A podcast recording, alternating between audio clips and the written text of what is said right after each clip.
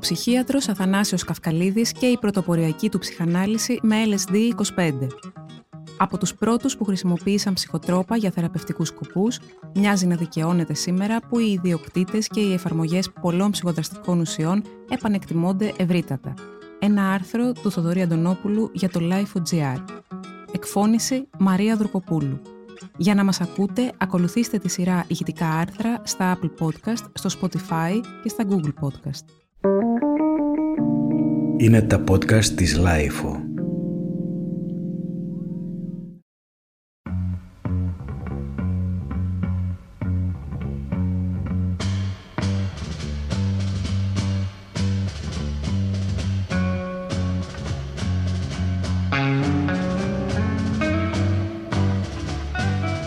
Μισό και πλέον αιώνα από την ψυχεδελική δεκαετία του 60 και τις απαγορεύσεις που ακολούθησαν, τερματίζοντας πρόωρα την πολλά υποσχόμενη έρευνα περί αυτών, οι πύλες της ενόρασης ξανανοίγουν για την επιστήμη και οι θεραπευτικές τους ιδιότητες επανεκτιμώνται.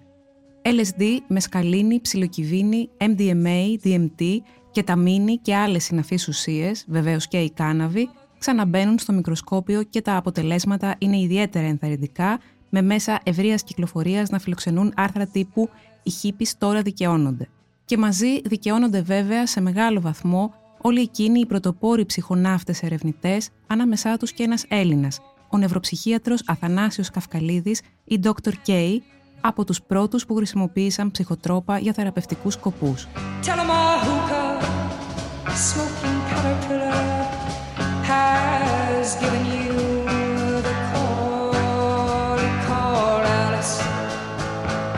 Στο αναγεννησιακό αυτό κλίμα και με αφορμή την αναμενόμενη έκδοση της βιογραφίας του από τον μεγαλύτερο γιο του, τον νομικό και συγγραφέα Ζέφυρο Καυκαλίδη, που διατηρεί ζωντανή τη μνήμη του όλα αυτά τα χρόνια, αξίζει να γίνει ευρύτερα γνωστή η ζωή και το έργο του σπουδαίου αυτού επιστήμονα και οραματιστή, που δεν έζησε αρκετά για να δει τη μεγάλη αλλαγή, αλλά προέβλεψε από νωρίς τις εξελίξεις αφορμή που δίνει και ευκαιρία ανασκόπησης του τι συμβαίνει σήμερα στον θαυμαστό όσο και ανίκιο μέχρι πρότινος αυτό πεδίο. Ήδη από τη δεκαετία του 50, επιστήμονες στις ΗΠΑ και αλλού είχαν αρχίσει να εξερευνούν το ψυχεδελικό σύμπαν, με πρώτα το LSD, που ανακάλυψε τυχαία το 1943 στα εργαστήρια της Sandoz στη Βασιλεία της Ελβετίας ο Άλμπερτ Χόφμαν, την ψιλοκυβίνη, που προέρχεται από τα μαγικά μανιτάρια, και την κεταμίνη.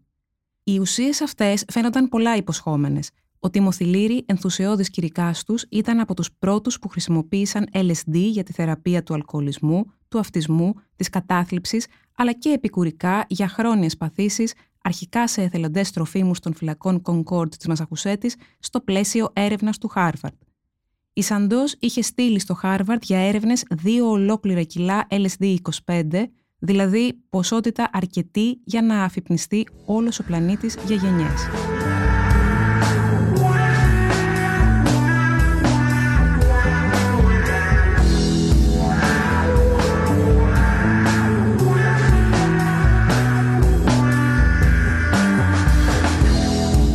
Η πατρότητα του όρου ψυχεδελικός ανήκει εντούτοις στον Βρετανό ψυχίατρο Χάμφρεϊ Όσμοντ που τον διατύπωσε μιλώντας στην Ακαδημία Επιστημών της Νέας Υόρκης το 1957.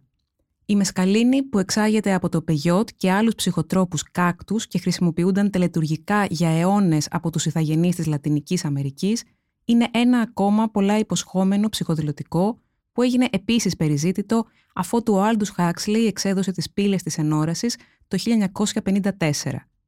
Το καθαρό LSD εντούτοις πλεονεκτούσε έναντι όλων τόσο σε ισχύ όσο και επειδή προκαλούσε μηδαμινές σωματικές παρενέργειες. Τη δεκαετία του 60 το LSD θα γινόταν το ευαγγέλιο της χύπικης αντικουλτούρας και θα γινόταν και μόδα. Αρκετές διασημότητες και αστέρες του Hollywood το δοκίμασαν είτε ως ψυχαγωγία είτε στη διάρκεια ψυχαναλυτικών συνεδριών όπως η Jack Nicholson, James Coburn και Cary Grant υπό την καθοδήγηση του ψυχιάτρου Oscar Γιάνιγκερ. In the early 60s, America was a colorless place. Everything was just so. Straight lines, straight values, straight shooters. And there was hardly any fun. Then came Keezy and LSD. Το 1964, ο συγγραφέας Ken Casey, μαζί με τον Neil Cassidy και τους άλλους Mary Pranksters, διέσχισαν τρυπαρισμένοι τη ΣΥΠΑ με ένα σχολικό λεωφορείο, προσφέροντας δωρεάν LSD σε πάρτι σε ένα επικό acid road trip που έγινε βιβλίο από τον Tom Wolfe και ντοκιμαντέρ το 2011 με τίτλο Magic Trip. Η ευρεία κατανάλωση LSD σε συνδυασμό με τη συσχέτισή του με το αντιπολεμικό κίνημα και τα άλλα κινήματα αμφισβήτησης της εποχής επέφερε τη συκοφάντηση, τη δαιμονοποίηση και εν συνεχεία την ποινικοποίηση της χρήσης αυτού και άλλων ψυχοτρόπων, ποδηγετώντας και την έρευνα. Ο Λίρι εκδιώχθηκε από το Χάρβαρντ το 1963 με τον πρόεδρο Νίξον να τον αποκαλεί τον πλέον επικίνδυνο άνθρωπο στον κόσμο, η Sandoz σταμάτησε την παραγωγή καθαρού LSD το 1965 και το 1970 όλες οι ψυχεδελικές ουσίες ανακηρύχθηκαν παράνομες. Οι πρώτες ψυχεδελικές συνεδρίες του Καυκαλίδη πραγματοποιήθηκαν στο ελληνικό νοσοκομείο του Καΐρου. Διαρκούσαν 8 με 12 ώρες και η δοσοληψία ήταν 30 με 100 μικρογραμμάρια LSD-25 τη φορά. Τα αποτελέσματα δημοσιεύτηκαν το 1963 στο επιστημονικό περιοδικό Annal Medico-Psychologique. Το 1966, στο 4ο Διεθνές Συνέδριο Ψυχιατρικής στη Μαδρίτη, παρουσίασε μια καινοτόμο μελέτη με θέμα την ενδομήτρια ζωή βάσει των συμπερασμάτων του από τις εν λόγω συνεδρίες. Τότε κάποιοι Αμερικανοί ψυχίατροι του είπαν «Μα εσείς επανέρχεστε στον Ότο Ράνκ». Μαθητής του Φρόιντ, ο Ράνκ είχε γράψει στο βιβλίο του «Ο τραυματισμός της γέννησης» ότι όλες οι νευρώσεις οφείλονται στον τραυματισμό τη στιγμή της εξώθησης από τη μήτρα, κάτι που και ο Φρόιντ αρχικά δέχτηκε. Ακολούθησαν παρουσιάσεις μελετών για τις ενδομήτριες εμπειρίες και τις επιπτώσεις τους στο Βισμπάντεν, στη Θεσσαλονίκη και στην Αθήνα. Επίσης, διαλέξεις στην Κύπρο και στην Αυστραλία και η κλινική έρευνά του για την κεταμίνη, την ουσία που χρησιμοποιούσε πλέον ψυχοθεραπευτικά, αφού το απαγορεύτηκε το LSD. Του τη σύστησε ένας διακεκριμένος ψυχίατρος όταν επισκέφθηκε το Ινστιτούτο Wilhelm Reich του Μεξικού, ο Εστράντα Βίγια. Στην τελευταία του επίσκεψη στην Αυστραλία, ο πατέρας μου συναντήθηκε με τον Στάνισλαφ Γκρόβ, ο οποίος του πρότεινε να φτιάχναμε στο κτήμα μας εδώ, στην Κέρκυρα, ένα κέντρο έρευνας για τα ψυχοτρόπα, κάτι που ανέλαβα να διεκπαιρεώσω νομικά ως νέος τότε δικηγόρος, αλλά χωρίς αποτέλεσμα. Είχα απευθυνθεί στην Επιτροπή Φαρμάκων, μέλη της οποίας ήταν ο Νίκος Στεφανής, ο Γεώργιος Λογαράς και άλλοι, δεν μας έδωσαν όμως άδεια με τη δικαιολογία ότι ο Dr. K δεν ανήκε σε κάποιο νοσοκομείο ούτε κατήχε ακαδημαϊκή έδρα, μόλον ότι αυτό ήταν πρόφαση, καθώς γνώριζαν πολύ καλά τις ερευνές του. Εν τούτης, ο Λογαράς, μπορώ πια να το πω καθώς έχει αποβιώσει, του προμήθευσε αμπούλες ψιλοκυβίνης ώστε να συνεχίσει την έρευνά του, λέει ο Ζέφυρος. Τα ψυχοθεραπευτικά ταξίδια του Dr. K δεν αφορούσαν μόνο την ενδομήτρια ζωή. Άγγιζαν τις απαρχές της ίδιας της ανθρώπινης ύπαρξης. Τρεις δεκαετίες ερευνών με οδήγησαν στο συμπέρασμα ότι η ύλη από την οποία αποτελείται το ανθρώπινο σώμα διατηρεί τη μνήμη της προέλευσης και της εξέλιξής της.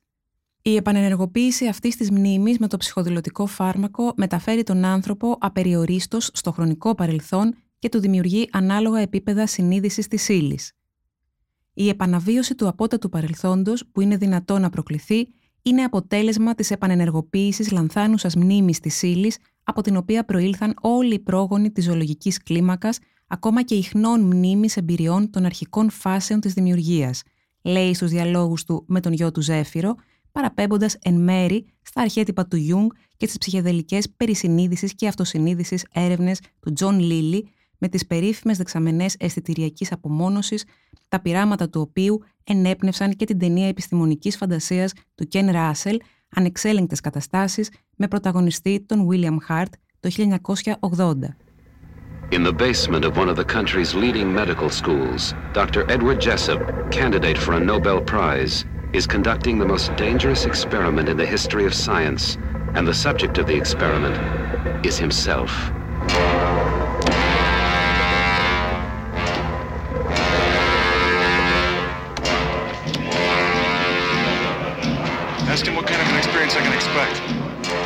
Η προσπάθεια αποφυγής επανενεργοποίησης του πρωτόγονου δέους οδηγεί σε εμφάνιση ψυχοσικών συμπτωμάτων και φαινομένων. Σε τελική ανάλυση, κάθε ψυχική διαταραχή δεν είναι παρά μια άμυνα ενάντια στο φόβο, υπογραμμίζει ο Καυκαλίδης, ο οποίος ήταν επιπλέον πεπισμένος ότι κάθε σεξουαλική δραστηριότητα συμφωλίζει ασυνείδητα την επιστροφή στη μήτρα. Τον απασχόλησαν άραγε και οι θεραπευτικές ιδιότητες της κάναβης, οι οποίες τόσο συζητούνται σήμερα. Τόσο ο Ζέφυρος, όσο και ο γνωστότερος εγχώριος υπερμαχό τη, ο γιατρός Γιώργης Οικονομόπουλος, μαθητής του Καυκαλίδη, συμφωνούν ότι παρότι θα μπορούσε και η κάναβη να ανακαλέσει υπό προποθέσει τέτοιες μνήμες, δεν ενδιέφερε ιδιαίτερα τον Dr. K, καθώς είχε πειραματιστεί με πολύ ισχυρότερα ψυχοδηλωτικά, με κανονικές ατομικές βόμβες, όπως αποκαλούσε το LSD ο Τίμο Θηλύρη. Βρήκαμε την ατομική βόμβα που θα μας καταστρέψει. Βρήκαμε όμως και την ατομική βόμβα του πνεύματος, η οποία μπορεί να μας σώσει, έγραφε τότε ενθουσιοδός στο Psychedelic Politics. Ο άνθρωπος ήταν καταπληκτικός, αλλά υπερβολικός. Ο Χάξλι του έλεγε ότι θα καταστρέψεις την ιστορία με το LSD έτσι όπως κάνεις. Ο Χόφμαν πάλι τον προειδοποιούσε ότι θα καταλήξουμε να έχουμε όλοι το acid εκτός από αυτούς που πρέπει να το έχουν. Ο Χάξλι, ξέρετε, ζήτησε από φίλο του ψυχίατρο όταν πλησίαζε το τέλος του να του κάνει ένεση με LSD. Πέθανε μάλιστα την ίδια μέρα που δολοφονήθηκε ο Τζον Κέννεντι. Το τι αισθάνθηκε μεταβαίνοντας στο υπερπέραν, βεβαίως δεν το γνωρίζουμε, αλλά στο βιβλίο του The Three Last Moments που μου χάρισε η γυναίκα του Λόρα υπάρχουν τα γράμματά του από τις τελευταίες του στιγμές, λέει ο Ζέφυρος. Το 1980 κυκλοφορεί στα ελληνικά η πρώτη έκδοση του βιβλίου του «Η γνώση της μήτρας, η αυτοψυχογνωσία με ψυχοδηλωτικά φάρμακα» που κυκλοφόρησε επίσης σε Βρετανία, ΗΠΑ και Ρωσία και το 1987 «Η δύναμη της μήτρας και η υποκειμενική αλήθεια», το δεύτερο μεγάλο έργο του που κυκλοφόρησε λίγο μετά τον θάνατό του σε ηλικία 70 ετών στο οικογενειακό κτήμα στην Κέρκυρα όπου είχε αποσυρθεί. Η γνώση της Μήτρας επανακυκλοφόρησε το 2010. Ο πατέρας μου ήταν ένας πολύ ιδιαίτερος άνθρωπος, ειδικά στον τρόπο που άκουγε τον άλλον. Πραγματικά εννοώ, με προσοχή και προσήλωση. Άλλωστε, οι συγκεκριμένες συνεδρίες κρατούσαν πολλές ώρες και έπρεπε να έχει στη στόφα του ανθρώπου που ξέρει να ακούει πολύ και να κατανοεί σε βάθος, συνεχίζει. Κύριο κινητρό του ήταν η γνώση και η προσφορά στον συνάνθρωπο. Τις περισσότερες ψυχεδελικές συνεδρίες τις έκανε σχεδόν δωρεάν, όπως και το όλο ερευνητικό του έργο. Υπήρξε δε και ως άνθρωπος ανοιχτός, ευχάριστος και με πολλά ενδιαφέροντα. Είχε δεχτεί μεγάλη πολεμική από το ακαδημαϊκό κατεστημένο, καθώς καταγινόταν με μια έρευνα παράδοξη, συκοφαντημένη και ως εκ τούτου πολύ μοναχική. Χρειαζόταν μεγάλη ψυχική δύναμη για να αντέχει να συνεχίζει. Του έλεγαν ότι δίνει βάση σε ψευδεστήσεις που δημιουργούνται υπό την επίρρεια ουσιών. Εκείνος πάλι επέμενε ότι εκείνο που φαντάζει ψευδέστηση σε έναν τρίτο είναι αυτέστηση εντελώς αληθινή για αυτόν που τη βιώνει και ότι τις πραγματικές ψευδεστήσεις, όταν υπάρχουν, εύκολα τις εντοπίζουν θεραπευτής και θεραπευόμενος. Ο Αθανάσιος Καυκαλίδης γνώριζε καλά πόσο μπροστά ήταν. Σε 50 χρόνια από τώρα, έλεγε στις αρχές της δεκαετίας του 70, όλοι θα μιλάνε για τις θεραπευτικές εφαρμογές των ψυχεδελικών και σε 80 χρόνια θα χρησιμοποιούνται νόμιμα και ευρέως. Όπερ και γένετο.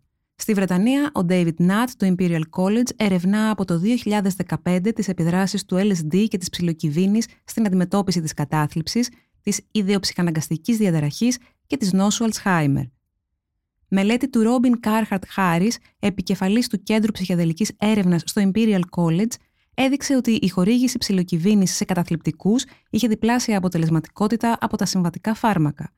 Για την κατάθλιψη, που θεωρείται πλέον ψυχική πανδημία, καθώς αφορά πάνω από 300 εκατομμύρια ανθρώπους παγκοσμίως, πολύ ενθαρρυντικά ήταν και τα αποτελέσματα δοκιμών με μεσκαλίνη και MDMA. Υπάρχει μια γνωσιακή αποκαλυπτική διάσταση στη θεραπεία, κατά την οποία οι ασθενείς αναφέρουν πως αντιλαμβάνονται καλύτερα την αιτία της κατάθλιψής τους, έλεγε προειδοποιώντας πάντως ότι η λήψη ψηλοκυβίνη χωρίς ιατρική επίβλεψη μπορεί να αποβεί επικίνδυνη. Αυτό βέβαια είναι κάτι που ισχύει για όλα τα ψυχεδελικά, όπως άλλωστε και για πολλά συμβατικά φάρμακα.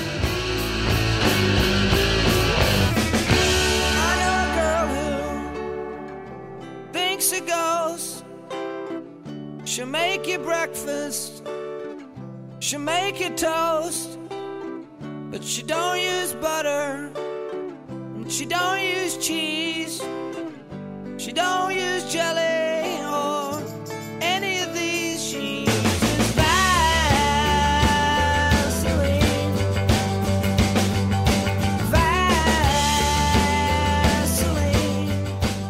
ψυχεδελικές ουσίες είναι τόσο σημαντικές για τη μελέτη του μυαλού, όσο βασικό είναι το μικροσκόπιο για τη βιολογία και το τηλεσκόπιο για την αστρονομία, δήλωνε ο πρωτοπόρος της έρευνας στα ψυχεδελικά και μέντορας του Καυκαλίδη, Στάνισλαφ Γκρόβ. Σήμερα, μισό αιώνα μετά την απαγόρευση, η έρευνα στα ψυχεδελικά γνωρίζει μια παγκόσμια αναγέννηση και η πολιτική της έκστασης βρίσκει νέα πεδία εφαρμογών. Τα περισσότερα ψυχοφάρμακα που χρησιμοποιούνται σήμερα ανακουφίζουν απλώς τα συμπτώματα και πρέπει να λαμβάνονται καθημερινά.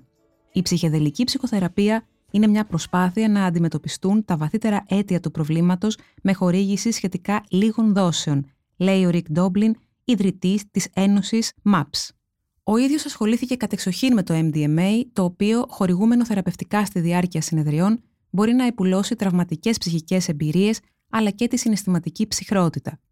Η MAPS, που εδρεύει στην Καλιφόρνια από το 1986, κατάφερε 30 χρόνια μετά, το 2016, να λάβει έγκριση από τον Αμερικανικό Οργανισμό Τροφίμων και Φαρμάκων για το MDMA και ακολούθως από τον αντίστοιχο Ευρωπαϊκό Οργανισμό, τον EMA. Η Ελβετία, πατρίδα του LSD, υπήρξε και εδώ πρωτοπόρος, επιτρέποντας ήδη από τη δεκαετία του 80 σε εξειδικευμένους ψυχιάτρους να χορηγούν LSD και MDMA σε θεραπευτικές συνεδρίες. Εκτός από τη ΣΥΠΑ, κλινικές μελέτες για το MDMA διεξάγονται σήμερα στον Καναδά και στο Ισραήλ. Στη Βρετανία, αντίστοιχα, η Small Pharma ξεκίνησε έρευνες για την καταπολέμηση της κατάθλιψης και άλλων ψυχικών δυσλειτουργιών με DMT, ουσία που ανήκει στα λεγόμενα ενθεογενή και την οποία ο Τέρενς Μακένα χαρακτήριζε το ισχυρότερο ψυχοδηλωτικό στην ιστορία της ανθρωπότητας. Επιπλέον, έχει το πλεονέκτημα η επίδρασή του να διαρκεί μόλις 20 λεπτά μετά το πέρας της οποίας ο χρήστης νιώθει απόλυτα φυσιολογικά. Αξιοσημείωτο είναι ότι η δεμιθυλοτριπταμίνη υπάρχει ως μόριο σε πολλά ζώα και φυτά, ανάμεσά τους η αγιαχουάσκα, που οι ηθαγενείς της Λατινικής Αμερικής χρησιμοποιούν σε παραδοσιακές θρησκευτικές τελετές. Οι ψυχεδελικές συνεδρίες με αγιαχουάσκα, DMT ή τσάγκα είναι πλέον μόδα σε Αμερική και Ευρώπη και δεν χρειάζεται πια να τραβηχτεί κανείς στο Μεξικό ή στην Αμαζονία γίνονται και κατοίκων με την καθοδήγηση σαμάνων που προσκαλούνται για αυτό το λόγο ή έμπειρων χρηστών, οι δε συμμετέχονται σε αυτές τις χαρακτηρίζουν ψυχοθεραπευτικές. Οι ερευνητικές δραστηριότητες της MAPS συμπεριλαμβάνουν το LSD και ψιλοκυβίνη, η μπογκαΐνη και η αγιαχουάσκα, όπως επίσης τις πολλές και αναγνωρισμένες πλέον εφαρμογές της ιατρικής κάναβης. Ο οργανισμός αυτός στοχεύει στη δημιουργία ενός δικτύου εξειδικευμένων κλινικών διοργανώνει συνέδρια ιατρικής εκπαίδευσης, χορηγεί και παρουσιάζει διαλέξεις και σεμινάρια, παρέχει υπηρεσίες μείωσης βλαβών σε μουσικά φεστιβάλ, εκδίδει περιοδικό και βιβλίο που ασχολούνται με την επιστήμη, την ιστορία και τον πολιτισμό της ψυχεδελικής έρευνας και θεραπείας. Τις πεπιθήσεις του Ντόμπλιν και της MAPS φαίνεται να δικαιώνουν οι ιδιαίτερα ενθαρρυντικές, όπως χαρακτηρίστηκαν, έρευνες δύο μεγάλων Αμερικανικών πανεπιστημίων, του John Hopkins και του New York University, πάνω στα ψυχοτρόπα. Οι ασθενείς αναφέρουν αισθητά βελτιωμένη ψυχολογία, πνευματική διάβγεια και συναισθηματική αφύπνιση. Το φαρμακευτικό MDMA αναμένεται να εγκριθεί από τον FDA μέσα στο 2023, με τη φαρμακευτική ψηλοκυβίνη να ακολουθεί. Εκατομμύρια δολάρια επενδύονται από ιδρύματα και ιδιώτες στις έρευνες για θεραπευτικά και ταυτόχρονα ασφαλή ψυχεδελικά ταξίδια. 44 εκατομμύρια δολάρια έλαβε την τελευταία διετία μόνο η MAPS. Ανάλογες έρευνες χρηματοδοτούνται στο Berkeley, στο Yale, στο νοσοκομείο Mount Sinai και σε νεοσύστατες εταιρείες όπως η Field Trip Health και η Compass Pathways.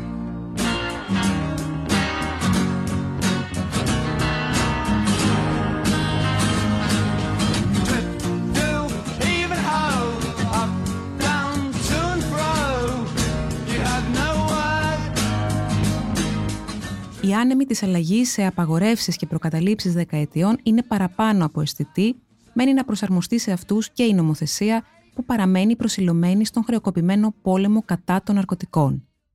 Η πολιτεία του Όρεγκον μετά τη φαρμακευτική αλλά και την ψυχαγωγική κάναβη νομιμοποίησε και τη φαρμακευτική ψιλοκυβίνη, ενώ Καλιφόρνια, Ουάσιγκτον και Κολοράντο την αποποινικοποίησαν. Είναι καιρός να ξαναπιάσουμε το νήμα από εκεί που το αφήσαμε, δήλωνε εμφατικά στο New York Times Magazine ο William Richards από τους πρωτοπόρους στο πεδίο μαζί με τον Τίμο Θηλύρη, που στα 80 του συνεχίζει το ερευνητικό του έργο στο Πανεπιστήμιο John Hopkins. Τα ψυχεδελικά πλέον χρησιμοποιούνται και στις νευροεπιστήμες ως εργαλεία για τη μελέτη της λειτουργίας του εγκεφάλου και του μυστηρίου της ανθρώπινης συνείδησης. Μελετάται η σχέση των μυστικιστικών εμπειριών που προκαλούν με τον διαλογισμό και την ενσυνειδητότητα, λέει ο Ζέφυρος προς το τέλος της κουβέντας μας. Ο Ελληνοαμερικανός Αριστίδης Πατρινός, εξπέρ στη συνθετική βιολογία που δούλεψε και στην αποκρυπτογράφηση του DNA, υπήρξε συμμαθητής μου. Αυτός λοιπόν μου έλεγε πως ήταν πεπισμένος ότι κάποτε θα αποδείξουμε πως το DNA είναι χαραγμένες μνήμες περιστατικών τα οποία μεταβιβάζονται από γενιά σε γενιά. Τι γίνεται σήμερα στο πεδίο αυτό στη χώρα μας; Οι έρευνες στα ψυχοτρόπα έχουν δώσει πολύ ενθαρρυντικά αποτελέσματα, όμως δυστυχώς στην Ελλάδα η εμπειρία μας με αυτά είναι πολύ περιορισμένη, λέει ο Γιώργης Οικονομόπουλος. Ο μόνος που εργάστηκε συστηματικά με αυτά, ιδιαίτερα με το LSD, ήταν ο αείμνηστος Αθανάσιος Καυκαλίδης, του οποίου είχα την τιμή να είμαι μαθητής. Προσφέρθηκα να κάνω μια σειρά συνεδριών υπό την εποπτεία του. Στην πρώτη έλαβα μάλιστα την τελευταία αμπούλα με καθαρό LSD-25 της Αντός που είχε. Οι συνεδρίες αυτές γίνονται με τη χορήγηση μικροδόσεων κάπου 100 εκατομμυριωστά του γραμμαρίου τη φορά. Μεταφέρεσαι μεν έτσι σε μια άλλη κατάσταση, αλλά ταυτόχρονα διατηρείσαι απόλυτα συνειδητός. Μετά τη λήψη, μου λέει ο Θάνος, «Ωραία, και τώρα πέσες στο κρεβάτι και κουκουλώσουμε την κουβέρτα, ώστε δίχως καθόλου εξωτερικά ερεθίσματα να εισέλθω σταδιακά απερίσπαστος στον μη συνειδητό κόσμο, στο εσωτερό διάστημα. Βίωσα ανεπανάληπτα πράγματα μέχρι και την ίδια τη στιγμή της γέννησής μου. Η μνήμη αναζωογονείται και περνάς σε άλλες περιοχές του ψυχισμού σου, αποκτάς ταυτόχρονα μια σφαιρικότερη αντίληψη των πραγμάτων. Το LSD, τα μαγικά μανιτάρια, η ψιλοκυβίνη δηλαδή, η μεσκαλίνη αλλά και η φαρμακευτική και τα μήνυ είναι διαστολής συνείδησης, οπότε μπορούμε με την παρακολούθηση κάποιου ειδικού να ανακαλύψουμε την αιτία οποιασδήποτε ψυχικής διαταραχής μας απασχολεί. Ο Καυκαλίδης στη γνώση της μήτρας περιγράφει πώς τέτοιες εμπειρίες λύτρωσαν ασθενείς του από χρόνια συμπλέγματα που τους βασάνιζαν. Οι μέχρι τώρα γνωστές θεραπευτικές εφαρμογές τους αφορούν καταρχάς την ψυχική υγεία, Φαίνεται όμως ότι κάποια έχουν και σωματικά ωφέλη. Η αφρικανική ιμπόγκα, για παράδειγμα, έχει εξαιρετική επίδραση στους εξαρτημένους από την ηρωίνη. Ο Οικονομόπουλος είναι ένας γενικότερα ενεργός πολίτης που έχει γράψει ιστορία στον χώρο, έχει μάλιστα δικαστεί και αθωθεί 7 φορές για τον αγώνα του ενάντια στην άρκωση. Παλιότερα είχε χρησιμοποιήσει σε συνεδρίες ψυχεδελικές ουσίες όπως η κεταμίνη, που στη φαρμακευτική της δοσολογία έχει το προσόν να διαρκεί μόλις μία ώρα. Η φαρμακευτική κεταμίνη δεν ταυτίζεται με τη Special K, την ψυχαγωγική ας πούμε εκδοχή της και χορηγείται πάντα ενέσιμη. Υπόψη ότι όλα τα ψυχεδελικά χορηγούνται σε μικροδόσεις, ώστε ο θεραπευόμενος και να έχει συνείδηση όσων βιώνει και να μπορεί να απαντά σε ερωτήσεις του εποπτεύοντος θεραπευτή. Αναφέρομαι διεξοδικότερα στη συγκεκριμένη θεραπεία στο βιβλίο μου «Ψυχεδελικά ή ψυχοδηλωτικά». Ο ίδιος πια έχει προσανατολιστεί στη φαρμακευτική κάναβη, που είναι πολυφάρμακο και απολύτως νόμιμη πια. Τα αποτελέσματα σε περιπτώσεις καρκινοπαθών και ασθενών με σκλήρινση κατά πλάκας είναι εντυπωσιακά, όπως διαπιστώνω και προσωπικά τα τελευταία έξι χρόνια που δουλεύω με την κάναβη. Αν μπει κανείς στην ιστοσελίδα Cancer and Cannabinoids θα δει και άλλα απίστευτα πράγματα που είναι όμως αληθινά. Όλη τη δουλειά υπογραμμίζει την κάνει το ενδοκαναβινοειδές σύστημα, το οποίο υπάρχει σε κάθε ζωντανό «ον». Στον άνθρωπο είναι απαραίτητο για την ανάπτυξη της ομοιόστασης που κρατά σε ισορροπία τον οργανισμό. Η καναβιδιόλη καταστρέφει ακριβώς τα ένζημα που το απενεργοποιούν. Οι θεραπείες είναι εξατομικευμένες γιατί κάθε οργανισμός αντιδρά διαφορετικά και κάθε ασθενής βρίσκει σταδιακά το δικό του παράθυρο. Γενικώ η ένα έλασον ψυχεδελικό, όπως η κάναβη, συνιστάται για μακροχρόνια θεραπευτική χρήση, τα μείζωνα για πιο περιορισμένη. Το CBD αφενός λειτουργεί ευεργετικά, αφετέρου σε καλυνεύει. Χάρη σε αυτό έκοψα προεξαετία στο κάπνισμα ύστερα από 40 χρόνια. Την πέμπτη κιόλας μέρα είχα ξεπεράσει τη χαρμάνα της νοικοτήνης, μετά την 20η πια ένιωθα αναγεννημένος κυριολεκτικά. Δεν έχω υποτροπιάσει έκτοτε, συνεχίζω όμως να λαμβάνω CBD ώστε να διατηρούμε σε μόνιμη ανθοφορία για να το πω ποιητικά, καταλήγει.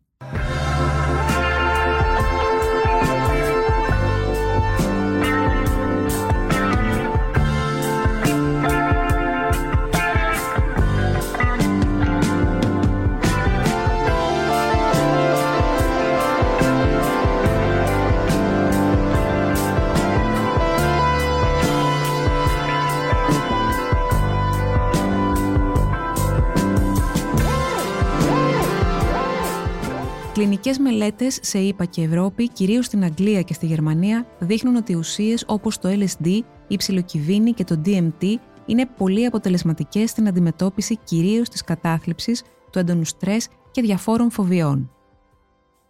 Ειδικά η ψιλοκυβίνη παραμένει στον οργανισμό επιμακρών, με συνέπεια ο θεραπευόμενος δύσκολα να υποτροπιάζει, λέει η Χριστίνα Δάλα, επίκουρη καθηγήτρια ψυχοφαρμακολογίας στην ιατρική σχολή του ΕΚΠΑ. Επιφανείς ψυχοφαρμακολόγοι όπως ο David Nutt συστήνουν θερμά την ιατρική χρήση των ψυχεδελικών. Οι έρευνες έχουν προχωρήσει πολύ, είναι ελπιδοφόρες και είναι πολύ πιθανό να νομιμοποιηθούν υπό προϋποθέσεις. Η φαρμακευτική κεταμίνη, που είναι πλέον εγκεκριμένη και από τον ΕΟΦ, έχει σε μικρές ελεγχόμενες δόσεις αποδεδειγμένα ψυχοθεραπευτική δράση, χαρακτηρίζεται δε ως διασχιστικό φάρμακο. Ο λήπτης αναισθητοποιείται μεν στον πόνο, αλλά παραμένει συνειδητός, έχει δε το πλεονέκτημα ότι δρά ταχαίως και διαρκεί λίγο. Τα συμβατικά αντικαταθλιπτικά χρειάζονται εβδομάδες για να δράσουν, η δε μακροχρόνια λήψη τους εγκυμονεί κινδύνους εθισμού, συμπληρώνει. LSD, ψιλοκυβίνη και κεταμίνη έχουν διαφορετικό μηχανισμό δράσης, θεωρούνται όμως ασφαλέστερα και αποτελεσματικότερα από τα υπάρχοντα αντικαταθλιπτικά εφόσον χορηγηθούν σωστά, συνεχίζει. Ο Κώστας Μακεδόνας δεν είναι πανεπιστημιακός, είναι όμως ο άνθρωπος που εισήγαγε στην Ελλάδα την Ιμπογκαΐνη για τη θεραπεία της τοξικοεξάρτησης. Δουλεύει με αυτήν πάνω από μια δεκαετία τώρα στη βάση του, την Πιερία, έχοντας πάνω από 400 συνεδρίες με ωφελούμενους στο ενεργητικό του. Η Ιμπογκαΐνη, ουσία με ενδιαφέρουσες ψυχεδελικές και φαρμακευτικές ιδιότητες, εξάγεται από την Ιμπόγκα, έναν αυτοφυή θάμνο της υποσαχάριας Αφρικής. Ο πρώτος που τη δοκίμασε στην απεξάρτηση από οπιούχα και άλλες ουσίες ήταν ο Αμερικανός ερευνητής Χάουαρντ Λότσοφ τη δεκαετία του 60, ενώ στην ψυχοθεραπεία αρχικά την εφάρμοσε ο Κλαούντιο Ναράνιο, συγγραφέας του βιβλίου The Healing Journey. Ο Μακεδόνας, πολυτοξικομανής παλιότερα και έχοντας μια απογοητευτική εμπειρία με τη μεθαδόνη, την οποία λάμβανε όταν αποφάσισε να κόψει την ηρωίνη, δοκίμασε μια συνεδρία με θεραπευτική υπογκαΐνη στην Αγγλία, όπου βρισκόταν τότε και έμεινε έκπληκτος. Μέσα σε 48 ώρες είχα καθαρίσει εντελώς, διαβεβαιώνει. Πρόκειται, λέει, για ουσία οραματογόνο και όχι παρεστησιογόνο σε βοηθάει καταρχάς να δεις κατάματα το στοιχείο μέσα σου και να το αντιμετωπίσεις στα ίσα. Η Guardian έγραφε ότι μια ελεγχόμενη συνεδρία με Μπογκαΐνη είναι τόσο αποτελεσματική όσο 10 χρόνια ψυχοθεραπείας. Δεν πρόκειται όμως για κάποιο μαγικό χάπι, απαιτείται ολόκληρη προετοιμασία, γενικές εξετάσεις, ιατρικές και ψυχολογικές, καθώς επίσης συνεργασία με εξειδικευμένο σύμβουλο απεξάρτησης. Επισημαίνει μάλιστα ότι είναι πολύ επικίνδυνο να τη λάβει κανείς εκτός θεραπευτικού πλαισίου. Περνάει από μπροστά σου όλη σου η ζωή και δεν μπορείς να τη κρυφτεί, οπότε πρέπει να είσαι κατάλληλα προετοιμασμένος. Το ποσοστό επιτυχίας με μία και μόνη συνεδρία που διαρκεί από δύο μέρες έως και μία εβδομάδα, ανάλογα με την περίπτωση, ενίοτε απαιτούνται μια-δυο ακόμα συνεδρίες, υπερβαίνει καθώς υποστηρίζει το 50%. Πολύ σημαντικό, όπως άλλωστε με κάθε αγωγή απεξάρτησης, είναι το μετά, η λεγόμενη θεραπεία αποκατάστασης, ώστε ο θεραπευόμενος να μην ξανακυλήσει. Να βρει δουλειά, ενδιαφέροντα, να χτίσει μια νέα ταυτότητα, να κοινωνικοποιηθεί κλπ. Ακόμα όμως και αν υποτροπιάσει, προσθέτει, θα είναι πολύ πιο διαχειρίσιμη η κατάστασή του. Ο συνομιλητής μου προμηθεύεται την πρώτη ύλη από πιστοποιημένο εργαστήριο της Νότιας Αφρικής και όχι, δεν τον ενοχλούν εφόσον και η δραστηριότητά του είναι γνωστή και δεν υπάρχει νομικό καθεστώς στην Ελλάδα για τη συγκεκριμένη ουσία. Μάλιστα, ενδιαφέρον για τη δουλειά του λέει πως έχει δείξει και το Πανεπιστήμιο του Ζάλτσμπουργκ. Ήταν ένα άρθρο του Θοδωρή Αντωνόπουλου για το Life.gr. Τα podcast της Life ανανεώνονται καθημερινά και τα ακούτε μέσα από το Life.gr ή τις εφαρμογές της Apple, του Spotify ή της Google. Κάντε subscribe πατώντας πάνω στα αντίστοιχα εικονίδια για να μην χάνετε κανένα επεισόδιο. Ηχοληψία, επεξεργασία και επιμέλεια, φέδωνας χτενάς και μερόπικοκίνη. Ήταν μια παραγωγή της Lifeo. Είναι τα podcast της Lifeo.